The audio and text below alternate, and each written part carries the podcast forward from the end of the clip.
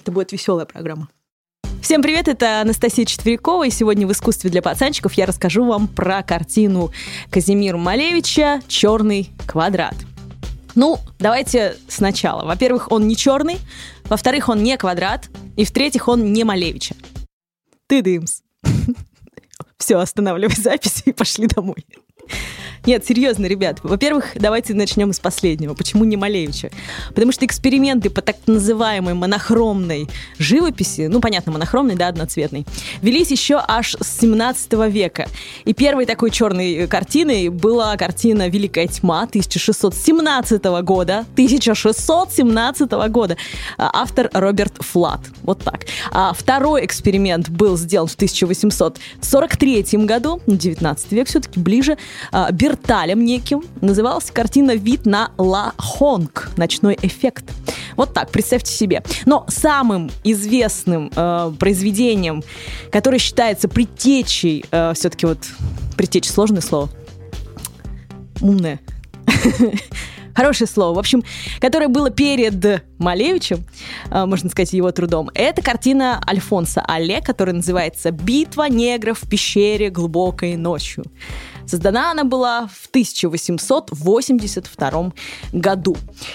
А, так вот, э, в 2016 году картину «Черный квадрат» Малевича подвергли флюорографии. Ну, рентгену, проще говоря. А, и, помимо прочего, обнаружили надпись рукой художника. Почерк, правда, у Малевича был просто дичайший, как у врача. Ну, кстати, вот здесь все видите в тему.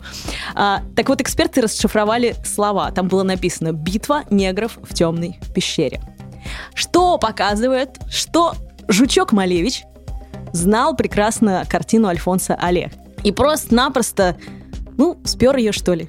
Вот, но вложил в нее некую идею, чего не сделал Альфонс Але, и поэтому именно черный квадрат является просто величайшим творением э, нашей эпохи, а не картина Альфонса Але. А вообще, вот, честно говоря, э, про Альфонса Але всегда хочется поговорить прям подробнее, целую программу ему посвятить, целый подкаст, потому что это был гениальный человек, просто гениальный человек своей эпохи. Я очень коротко о нем расскажу, потому что не рассказать о нем я не могу.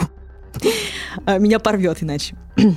Так вот, Альфонс Але, он был француз, журналист, аптекарь, масон, юморист, как мы понимаем, а, по названию картины. Человек, который доказал эффект плацебо, всем нам известный, да, пьешь таблеточку угля, а тебе говорят, что вылечит тебе головную боль, и все, голова не болит. А, кстати, я узнала тут одну вещь про эффект плацебо. Помните такую вещь в 90-х годах, когда народ пил в России, очень жестко пил, была такая вещь, как подшивка или кодирование. Так вот, это был эффект плацебо. Оказывается, делали мнимую операцию врачи, просто делали надрезик, а потом зашивали. А алкоголику говорили, что, мол, если ты выпьешь, ты умрешь. Я не знаю, может быть, это ни для кого не открытие, но для меня это было открытие. Вот, потому что когда расшивались, люди думали, все, ну помру, так помру, зато выпью последнюю трою свою, в своей жизни. А нет, выживали, потому что это все был плацебо. Ну, ладно, извините, просто нашла, поразилась и решила поделиться с вами. И еще а, Альфонс Але сделал очень серьезные исследования по цветной фотографии. Мало того, синтезировал каучук и вытягивал из него резину.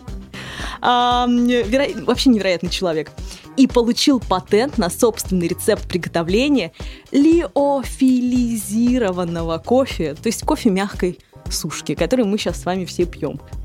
Ну и к тому же он автор шутки о том, что нельзя откладывать на завтра то, что можно сделать послезавтра. Ну, это так, к слову. В общем, очень эксцентричный человек, интереснейший. Если будет возможность почитать его биографию, рекомендую. Настоятельно. Так вот, как и Малевич, Олев входил в объединение художников и поэтов. Называлось оно «Салон непоследовательных». А Малевич, как известно, входил в содружество «Ослиный хвост», потом «Бубновый валет» уже. А, ну и вот как, собственно, Алле вошел в этот салон, устраивалась выставка вот этого непоследовательного искусства. Они, в принципе, ничего не хотели сказать искусству, миру, ни, ну, ничего. Они просто хотели постебаться немножко над искусством, и все подходили с юмором. То есть они делали карикатурное искусство, карикатуры на художников, на поэтов, на музыкантов, та-та-та, и а, также делали какие-то стебные вещи. И вот самой выдающейся стебной вещью на этой выставке была картина как раз Альфонса Але, о которой я вам уже говорила. Потому что в Райме было просто черное нечто. Альфонс Оле на этом не остановился. А, у него вышла целая серия картин белого цвета, красного, желтого, синего, тоже в рамках просто в золотых красивых. Но, слушайте, названия эти просто вы должны услышать, потому что они потрясающие. Итак, белая картина называлась «Первое причастие хлоротичных девиц в снежную пору». 1883 год. Спустя год очередная его работа. Сейчас догадайтесь, какого цвета она была. Апокалиптические кардиналы собирают урожай помидоров на берегу Красного моря. Правильно, красный, ярко-красный, 84 год. А, и их было семь этих картин. Просто прочитаю вам название. Вообще альбом его назывался «Первоапрельский альбом». Вышел он в 1897 году. Так вот, синий назывался «Изумление юных новобранцев, впервые видящих лазурь Средиземного моря». Голубые береты, все понятно. Зеленый – сутенеры в самом соку, валяющиеся на траве и пьющие абсент. Зеленые сутенеры, вот так. У нас в золотом, в шубах, а у них зеленые, все нормально. И желтый – это была возня с охрой желтушных рогоносцев. А серый еще был. В дым, пьяные в тумане. Все, так называлось. Ну, то есть пьяные в дым, ну, в общем, можно по-разному интерпретировать. По-французски тоже звучат очень красиво, честно. Вот это так коротко об Альфонсе Алле, вообще, правда, интересный чел. А, но самих черных квадратов, как известно, четыре авторских копии. Малевич понял, что квадрат совершил некий прорыв в живописи. Чуть позже я об этом скажу. И решил создать аж четыре копии на всякий случай, чтобы было что продать и так далее, и так далее. Итак, первый черный супрематический квадрат, э, о котором речь, собственно, идет здесь, в 1915 году был написан, и сейчас он находится в Третьяковке. Второй черный квадрат Малевич нарисовал в 1923 году, специально для Русского музея. Третий в 1929 году, он тоже находится в Третьяковке. Один на Крымском валу, один в, в основном э, зале. И четвертый в 1930 году специально для Эрмитажа написал, однако эта картина была куплена Инкомбанком в 90-е годы, а в 2002 выкуплена миллиардером Владимиром Потаниным. Он до сих пор миллиардер, кстати, или нет? А, так вот, выкуплена Владимиром Потаниным за 1 миллион долларов у Инкомбанка – ну, это где-то 28 миллионов рублей на те времена. А сейчас того дороже. Ну и передал э, Потанин на хранение бессрочный в Эрмитаж. Но когда Потанину станет совсем худо, вы понимаете, да, что Сотбис... Хе-хей.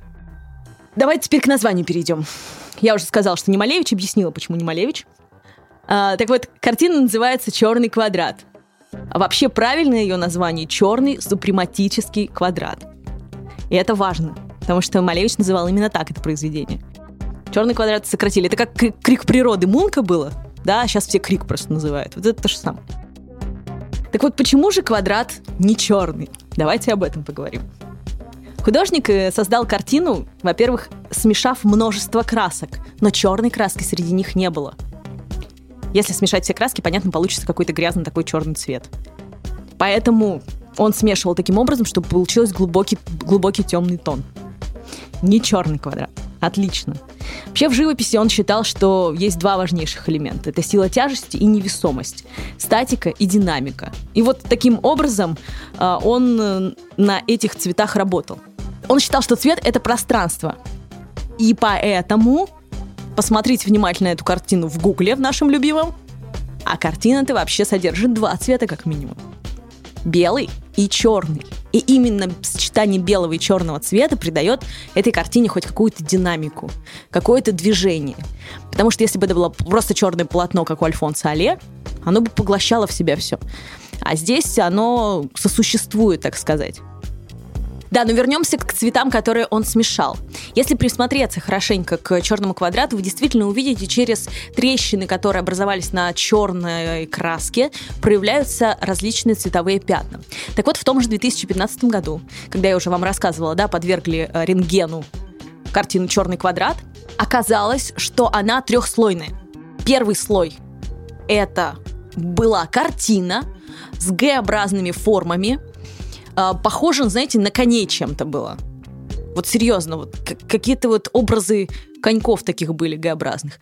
Следующий слой — это просто цветовые пятна. И раскрывать его специалисты Третьяковки побоялись, потому что они боятся, что это попортит просто картину напросто. лучшие рентгеновские. А вот э, третий слой, это была как раз надпись, о которой он рассказывал, которая говорит, что он знал произведение Альфонса Алле. Почему это не Малевич, мы узнали. Почему это не черный квадрат, мы тоже узнали. Ну а теперь, почему это не квадрат вовсе? Так вот, оказывается, что одна из сторон черного квадрата не параллельна остальным, она больше, она шире. Таким образом, Малевич создал подвижную динамическую форму. И эта чернота как бы расползаться должна была вверх, вверх идти. А, как некий такой черный луч, что ли. Так вот, одна из сторон черного квадрата не параллельна остальным. Она чуть шире, чем остальные а, стороны. И Малевич предполагал, что эта сторона будет висеть вверх, смотреть вверх. А, и таким образом черный квадрат как бы будет разрастаться, а, поглощая в себя нечто. Все, сущее. А, а 90 лет в Третьяковке эта картина висела вверх ногами. 90 лет она висела этим широким краем вниз. Таким образом, просто разрушая напросто всю идею, которую Малевич в нее вложил. Ну, просто не знали, как расположить. Странно, конечно, это все, но это так. И первоначальное название картины звучало как «четырехугольник», вовсе не квадрат. Теперь давайте разберемся с тем, как эта картина вообще была написана. Существует три версии. Две адекватные, одна безумная. Даже, я бы сказала, дурацкая. Но не сказать про нее я не могу, потому что у нас э, все-таки веселый подкаст, не занудный академический. А, про искусство. Поправил очки. Так, ну смотрите. Давайте с дурацкой версии начнем, а потом к нормальным, да? Итак, дурацкая версия. Называется она «Ревнивая жена». У Казимира Малевича была жена, которую звали тоже Казимира. Ну, такой прикол. Он Казимир, и она Казимира. Вот и пожили хорошо. Знаешь, как в сказке. Вот так вот. И ладненько. Но потом он с ней развелся, правда. Нашел с нормальным именем. Но вместе с тем. А, так вот, когда в 905 году он приехал в Москву из Курска, он подал первое прошение в Московское училище живописи, вояния и зодчества и не поступил туда. Пришлось ему подрабатывать, пришлось ему зарабатывать на жизнь. А жили они в коммуналке в Лефортово, и платил он по 7 рублей в месяц. Честно говоря, это и по тем меркам было очень недорого за квартиру. Но вот ему и на это тоже денег не хватало, и Казимиру надо было содержать. И стоит отметить, что он дважды не поступил в Московское училище живописи, вояния и зодчества. А, кстати, может быть, еще и поэтому он отрицал так академическое искусство. Потом я расскажу, как он это делал, собственно, это правда. Может быть, просто это была злость. В тот момент Малевич еще рисовал в импрессионистическом стиле. Если вы посмотрите его первые картины, они действительно похожи, например, на полотна Сезана э, или Мане. Вот серьезно, похожи. Они такие же, как бы проще сказать, размазанные немножко. Вот я так мир вижу, потому что я просто близорукий человек. Вот у меня тоже все импрессионистическое, вот как у него. И с чем он подрабатывал? Ему заказали цикл картин «Девушки в бане». И он рисовал голых натурщиц просто-напросто, чтобы заработать. Это было совсем небольшие деньги, но все-таки какая-никакая работа. Эти картины тоже сохранились, можете погуглить в интернете. Так вот, что получилось? Есть версия о том, что жена его была в припадке ревности, пришла, муж спит, устал. Рисовал все голых баб, но устал. Она взяла черную краску и зарисовала одну из картин. И когда он проснулся, он такой, м-м, а это, пожалуй, мысль. И вот тогда ему пришла мысль, типа, первый раз о черном квадрате. Ну, бред, не бред, не знаю, но такая вот тоже безумная версия есть. Если вы думаете, что эта дурацкая версия просто мои фантазии, какие-то больные просто ненормальные, это не так. Дело в том, что эта история упоминается в переписке а, художника Экстера к музыканту Матюшину. То есть этот случай описывается в письме, поэтому это не совсем фантазия. Это версия его друзей. Вторая версия, как это было сделано. Это уже действительно правда и все такое. А вторая причина создания картины – это недоделанная работа в срок. Дело в том, что Супрематические работы в том момент были написаны Малевичем в торопях для итоговой футуристической выставки, которая называлась «Ноль сбитая 10». 10 участников было художников э, в этой выставке, а ноль это обозначало идею абсолютного ничто, обнуления искусства и так далее. То есть они должны были создать работы какие-то вот в своем стиле, еще и желательно с пометкой новое, художественное и так далее. есть воспоминания от э, его друга художника Ивана Пуни, который писал, надо написать сейчас много, помещение очень велико, и если мы 10 человек напишем картин 25, то это будет только-только то есть вы понимаете, что им в короткий срок им дали большое пространство, сказали, мы вам разрешаем выставляться, пишите. И они быстрее давай что-то писать, там все с трясущимися, значит, своими художественными ручками. 39 супрематических картин занимали отдельный зал выставки в итоге. То есть а, им удалось это все сделать. Выставка открылась в Петербурге 19 декабря 1915 года в художественном бюро Добычиной. Их версия состоит в том, что Малевич, работая над картинами, не успевал просто закончить те, которые придумал. Вы помните, да, про несколько слоев, которые нашли на рентгеновском снимке специалисты Третьяковки. Он пытался нарисовать нечто. В итоге у него не получилось. Он вспоминает о картине «Але», пишет название этой картины поверх и замазывает это все разными цветами, чтобы получился некий, некое черное пространство. Четырехугольной, скажем так, формы. На выставке им были представлены не только черный квадрат, но и другие работы. Вообще черный квадрат входил в часть триптиха, то есть произведений было три.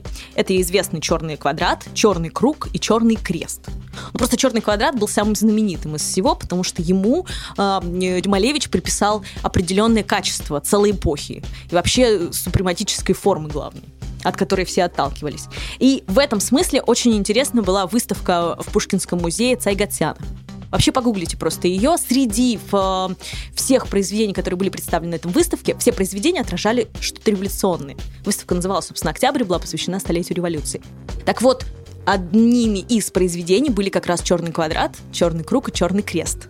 Они были на этой выставке как символы нового искусства, как символы революции в искусстве, которую совершил Малевич.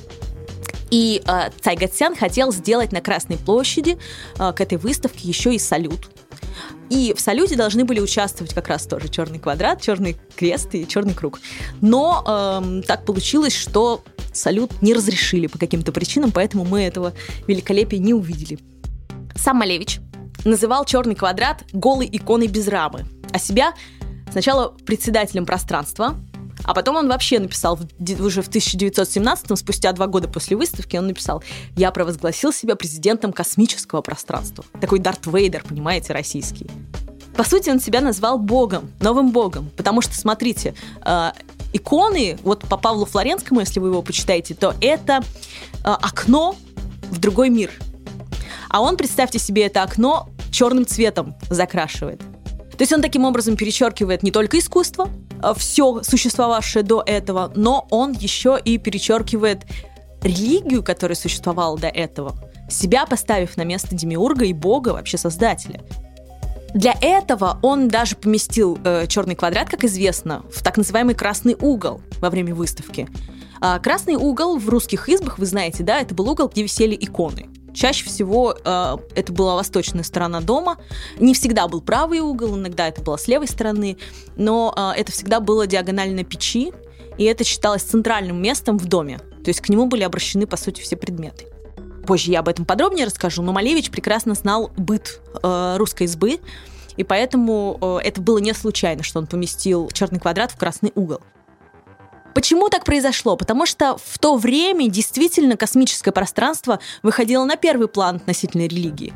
А, потому что Циолковский писал уже свои работы. Я вот видела на выставке, например, а, его макеты корабля и как а, должны были космонавты в этом пространстве обитать, существовать и так далее. Это вообще уникально, потому что именно по Циолковскому, по его фантазиям и по его картинкам сейчас действуют все Илон Маск отправляет Теслу, а, а, мы отправляем людей чаще всего туда и все такое. То есть, понимаете, вот это просто была мысль.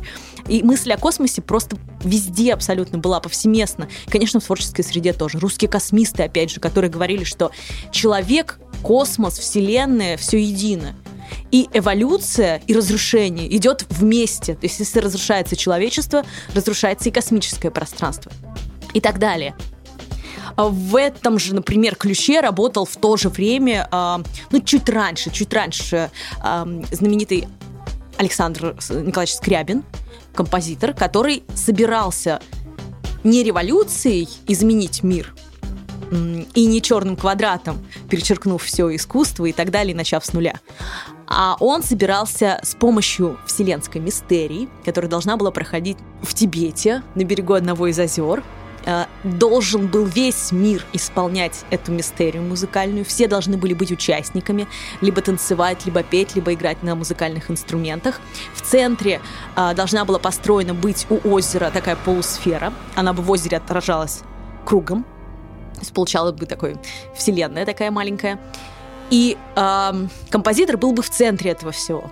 И вот когда бы эта мистерия началась, и каждый бы в ней участвовал, весь мир. Плюс э, должно было быть еще цветовое, и запахи должны были бы здесь участвовать, и цвет, и свет, то тогда бы, он говорит, Скрябин, Вселенная разрушилась до основания, но на ее месте возникла бы новая Вселенная, зародилась чистая, абсолютно нежная Вселенная, рожденная музыкой и а, творением Демиурга – то есть творца, например, композитора. Ну, или вот как черный квадрат, собственно, забрал в себя все произведение искусства и так далее. Кстати, а, посмотрите, пожалуйста, в интернете, на Ютубе выложены все серии мультика, который создал Эрарта. А, это такой музей современного искусства в Питере. Они сделали мультик, который называется Черный квадрат. И там черный квадрат выступает в роли такого пацанчика, который переезжает жить к сотруднику музея. А когда он за ним забегает в музей, то он поглощает в себя какие-то картины, и они начинают тоже жить своей жизнью и так далее. В общем, идея действительно интересная, вот этого поглощения всего искусства в себя а, и такой наглости советской, которая была, собственно, у Малевича, у его собратьев, революционеров и так далее. Поэтому, правда, очень показательный мультик, э, ну, интересный. Хух, молодцы. Давайте дальше. Как я уже упоминала, в супрематической теории черный квадрат, изображенный на белом фоне, являлся нулем неким. То есть э, художник пытался к нулю свести всю предшествующую культуру. И также с нуля квадрат должен был стать точкой отсчета для нового зародившегося искусства. И Малевич сам писал, он написал собственный манифест, естественно, от кубизма к супрематизму называется он. Так вот, у него там есть выражение «Живопись была галстуком на накрахмаленной рубашке джентльмена» и розовым корсетом, стягивающий разбухший живот ожиревшей дамы. Я преобразился в нуле форм и выловил себя из омута дряни академического искусства. Конечно, два раза не брали в академию, потом еще и выгнали, в общем, неважно. Он таким образом вот и Академию отомстил, и идею революции поддержал, и искусство создал вообще с нуля, можно сказать. В марте 16 года, например, а, была выставка, которая называлась «Магазин». Ее организовал знаменитый Владимир Татлин. А, так вот, Малевич не участвовал в этой выставке, потому что Татлин не взял его произведения. Они ему казались абсолютно безумными. И Малевич пришел сам с нулем, нарисованным на лбу, и обнулил таки все искусство. Ну, Татлина, что он там сделал? Его макет и все такое. Серьезно, вот такой псих. А, таким образом, понятие нуль, нихель, ничто, а, стало эталонным понятием для эстетики русского футуризма вообще. То есть сведение к нулю предыдущих форм и ноль как точка отсчета для грядущего искусства. Да и вообще, что тут говорить, ну, вспомните «Интернационал», который Жен Патье написал еще в 1871 году, а Коц перевел в 1902. И, кстати, до 43 -го года, с 18 до 43 -го года это был официальный гимн нашей страны. Ну, легендарный, да? Весь мир насилием мы разрушим до основания, как вот черный квадрат до ноля, а затем мы наш новый мир построим, кто был никем, то станет всем. Вот и все. Поэтому здесь, в принципе, концепт весь даже в гимне содержится вполне себе этой концепции нуля. В общем, читайте, товарищи, манифест Малевича от кубизма к супрематизму. Вы все поймете, абсолютно. Ну, а еще, э, когда я готовилась к рассказу о черном квадрате, я тут погуглила и нашла выступление Анатолия Вассермана, человека-карманчика, который рассказывал о черном квадрате. Слушайте, очень много было негативных отзывов под этим э, YouTube видео, и, и мне было обидно, потому что на самом деле Анатолий очень правильно все рассказал, он нигде не согрешил, ну, в одном месте, о котором я сейчас расскажу, ну и все. А, так вот, он сказал о том, и это интересная мысль вообще-то, просто она не сошлась по фактам у меня, но она вообще интересная – он говорил, что это не только сведение к нулю черный квадрат, не только обнуление и так далее, идея революции здесь, идея перечеркивания религии и, и всего прочего, но это еще и предостережение художникам будущего. о том, что черный квадрат является точкой некой, к которой вы придете, если будете творить в том стиле, которым вы творите. А дело было за кубизмом, как известно. И он приводит в пример Пикассо, что тот якобы прислушался к этой точке зрения и перешел, например, к «Голубке», где линии абсолютно плавные и так далее. Ну, символ мира, вы знаете эту картину. Но эту картину, на секундочку, Пикассо нарисовал в 1949 году, уже после Второй мировой войны. Собственно, почему она и стала символом мира и так далее во всем мире. Поэтому это не совсем сходится. Тут все-таки был 15-й год, а здесь 49-й. Времени прошло достаточно много, но, возможно, действительно, почему нет. Идея мне понравилась. Идея Вассермана об этом мне действительно понравилась, он молодец. Хватит писать жуткие комментарии под его, значит, видео. Человек умный, старается, умнее нас всех. Вассерман, перезвони мне. Так, значит, он еще Карла Маркса приводит в пример, но это совсем прям бред, бред, поэтому я даже читать не буду. Ну и третьей версией, основной, на мой взгляд, создания «Черного квадрата» явилась опера, которая называлась «Победа над солнцем» 1913 года. Великолепная опера. Она абсолютно сумасшедшая, но спасибо Стасу Намину за то, что он ее поставил на сцене своего зеленого театра в Москве. И ее можно послушать живьем. Потому что когда я смотрела ее, например, в записи, я ничего не понимала, честно. Даже я не понимала, хотя я музыковед вообще по профессии.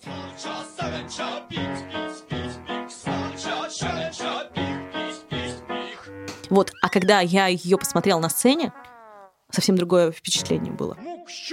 Так вот, музыка в этой опере была построена на диссонансах. Язык — это была заумь. Заумь — там был, определенный язык, такой а, алогический, странный язык. У него были необычные, непривычные смыслы и сочетания слов, как бы разрушающие такие, что ли, конвенциональные схемы сознания. То есть, когда он говорит «я съел собаку», он не имеет в виду, что он съел собаку, а потом он про котлет начинает, допустим, петь. Это, он не говорит о, о котлетах конкретно, о собаке, но у тебя в голове, когда ты это слышишь, рождается некий мерзкий образ, э, который начинает тебя передергивать изнутри. То есть это язык, который к ощущениям взывает, а не к логике и каким-то смыслам определенным. Ну а солнце Цвет рационального разума и вообще искусство должно было исчезнуть из мира. Декорации к этой опере делал Казимир Малевич. Они ничего, по сути, не изображали, состояли из набора абстрактных форм. То есть это похожие фигуры на, чел- на, на человеков, на людей, но это такие очень квадратные формы, и поэтому неясно, что имел в виду художник. Но это похоже, правда, на каких-то персонажей. Даже иногда понятно, что это идет там, допустим, поп с кадилом, или это идет какой-то франт. То есть по краскам, по очертаниям и цветам понятно, что пытался изобразить художник. Ну а занавес к этой опере представлял собой как раз черный квадрат. Футуристы вообще этой оперы решили бороться с логикой и решили бороться с привычным вот этим конвенциональным языком – как и другие футуристы, Малевич считал, что способ, которым мы воспринимаем и понимаем мир, он слишком узкий. То есть есть пять физических чувств и некие рациональные анализаторы. Язык, логическое мышление и так далее. Так вот, они ограничивают, они расширяют наше представление действительности. А творческое новаторство футуристов расширяет, потому что поэту достаточно поставить слова в непривычное для нас сочетание, и это рождает новые ощущения и смыслы. Мне вот почему-то вспоминается сразу Вильямир Хлебников – его стихи, потому что они нелогичные, они состоят из звуков, но когда ты в целом э, эти звуки собираешь в голове, и ты их слышишь, то ты действительно получаешь общую картину. Вот коротенечко, например, «Беоби пелись губы», «Веоми пелись взоры», «Пео пелись брови», «Лей пелся облик», «Гзик-зик-зео пелась цепь». Так, на холсте каких-то соответствий, вне протяжения жило лицо. То есть портрет, ты видишь этот портрет, когда слышишь эти строки.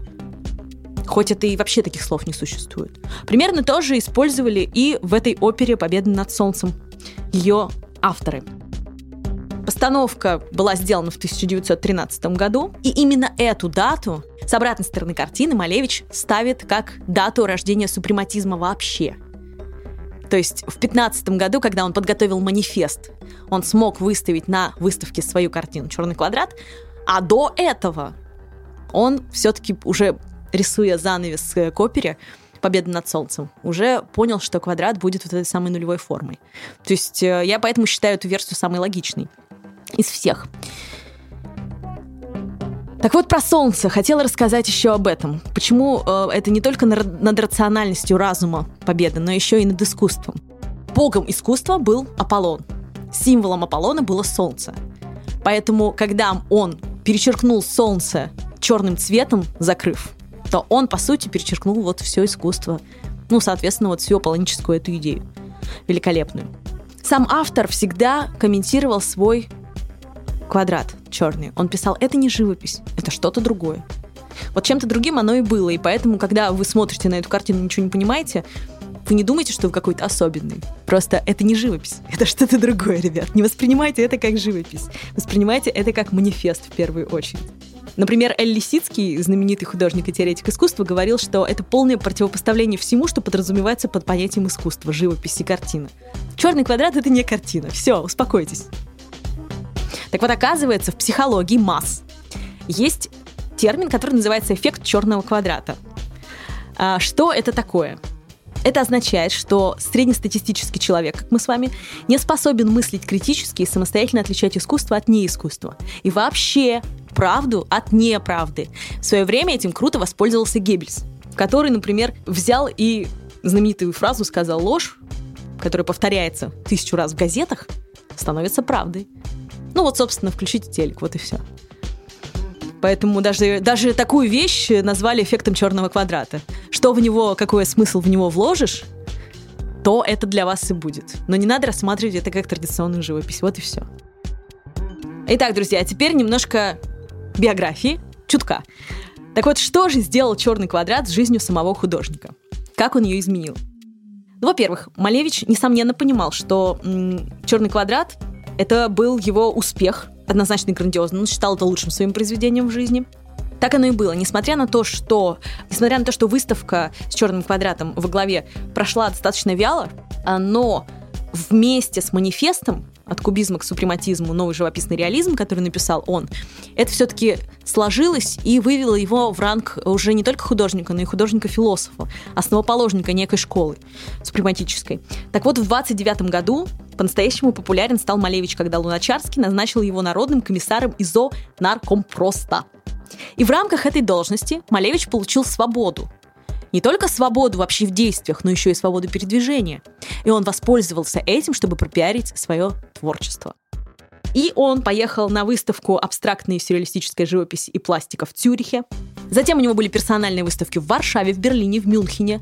Была опубликована его новая книга «Мир как беспредметность». В общем, слава о черном квадрате Малевича пошла про всей Европе. Чего он, собственно, и добивался.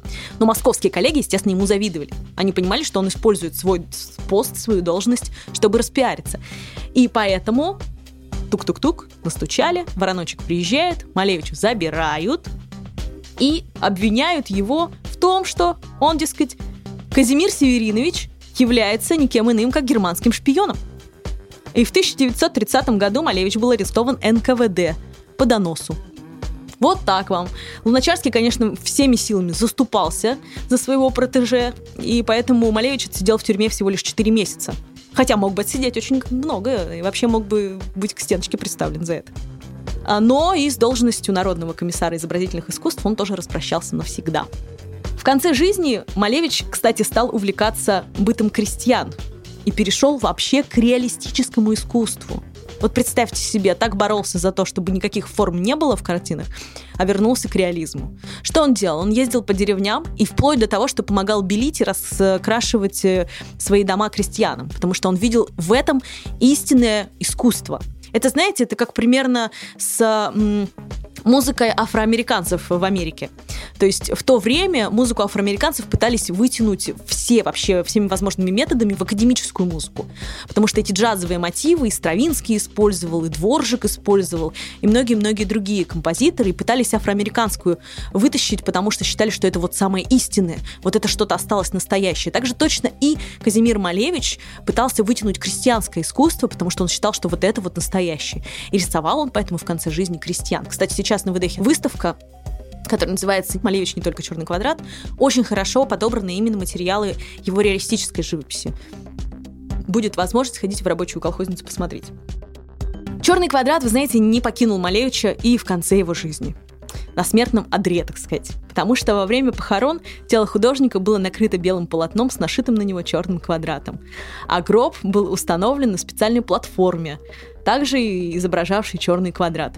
А помните, он говорил, зарезать искусство живописное, уложить его в гроб и припечатать черным квадратом. Хотел припечатать искусство, в итоге вернулся к искусству, а черный квадратик припечатал его самого. Итак, давайте подведем просто маленький итог. Что же такое черный квадрат? Это первое. Замена Солнцу, а значит и искусству.